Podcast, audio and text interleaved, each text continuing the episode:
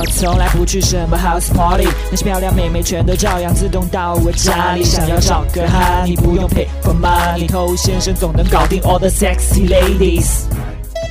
嗨，各位好，我是头先生。撩妹它是社交活动当中的一种，所以它很多的道理、规律都是符合我们的一些社交习惯的。很多撩妹的一些套路可以共通到其他的社交活动当中，其他社交活动当中的一些规律也可以运用到撩妹上面来。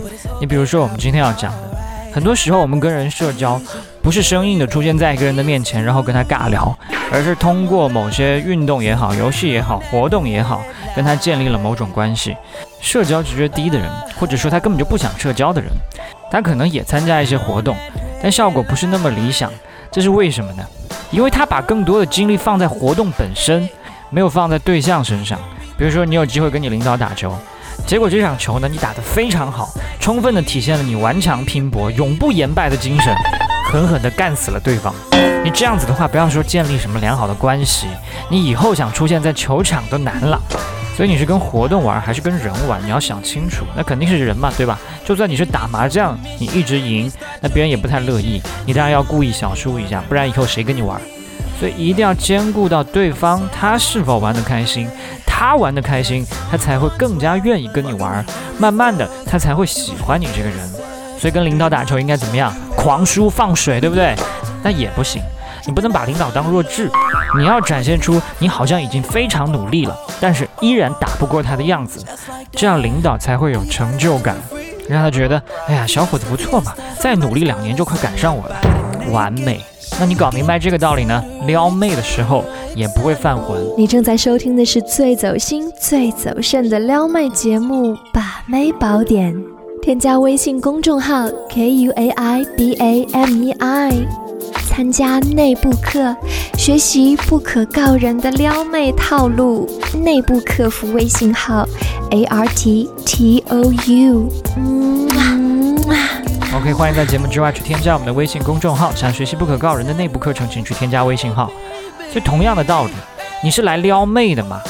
这些约会内容啊、互动啊、游戏啊，全都是借口。它只是给你们两个提供了这样一个场景。由头，借由这些内容去跟妹子建立了关系，加深了解，制造情绪。那有些人呢，就跟我们刚才讲的，跟领导打球要干死领导如出一辙。比如约妹子看电影，他就真的一门心思的看电影，看得如痴如醉。那你说这样度过两个小时，对你们的关系有什么意义呢？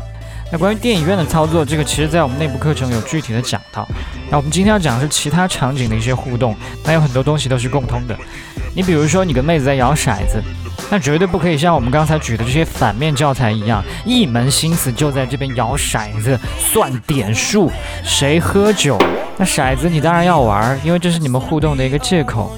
但是你只需要花百分之三十的精力放在这件事情上，另外百分之七十的精力放在对方身上，以及你们摇骰子之外的互动，比方说你们眼神的交流、放电、一些迷之微笑、肢体上的小触碰、贴耳朵说话等等，同样在玩骰子。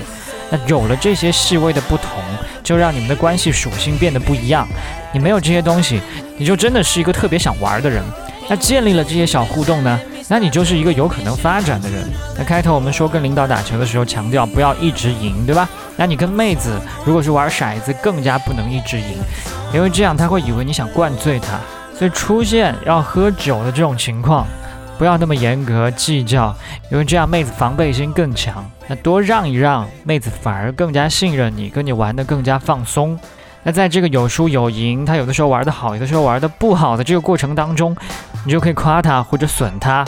比如说你刚才智商又掉线了，哇，你不仅有胸还有脑啊，对吧？这一类的东西来来回回的运用，那么本身玩得开心，再加上游戏以外的这些互动、情绪刺激、肢体的一些小升级，那你们关系自然也就越来越近了。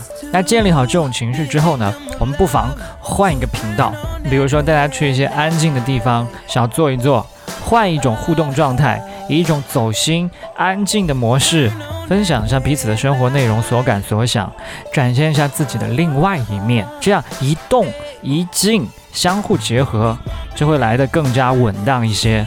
那么回谁家的问题，我们今天就不说了。好，我是头先生，今天就是这样，我们下回见。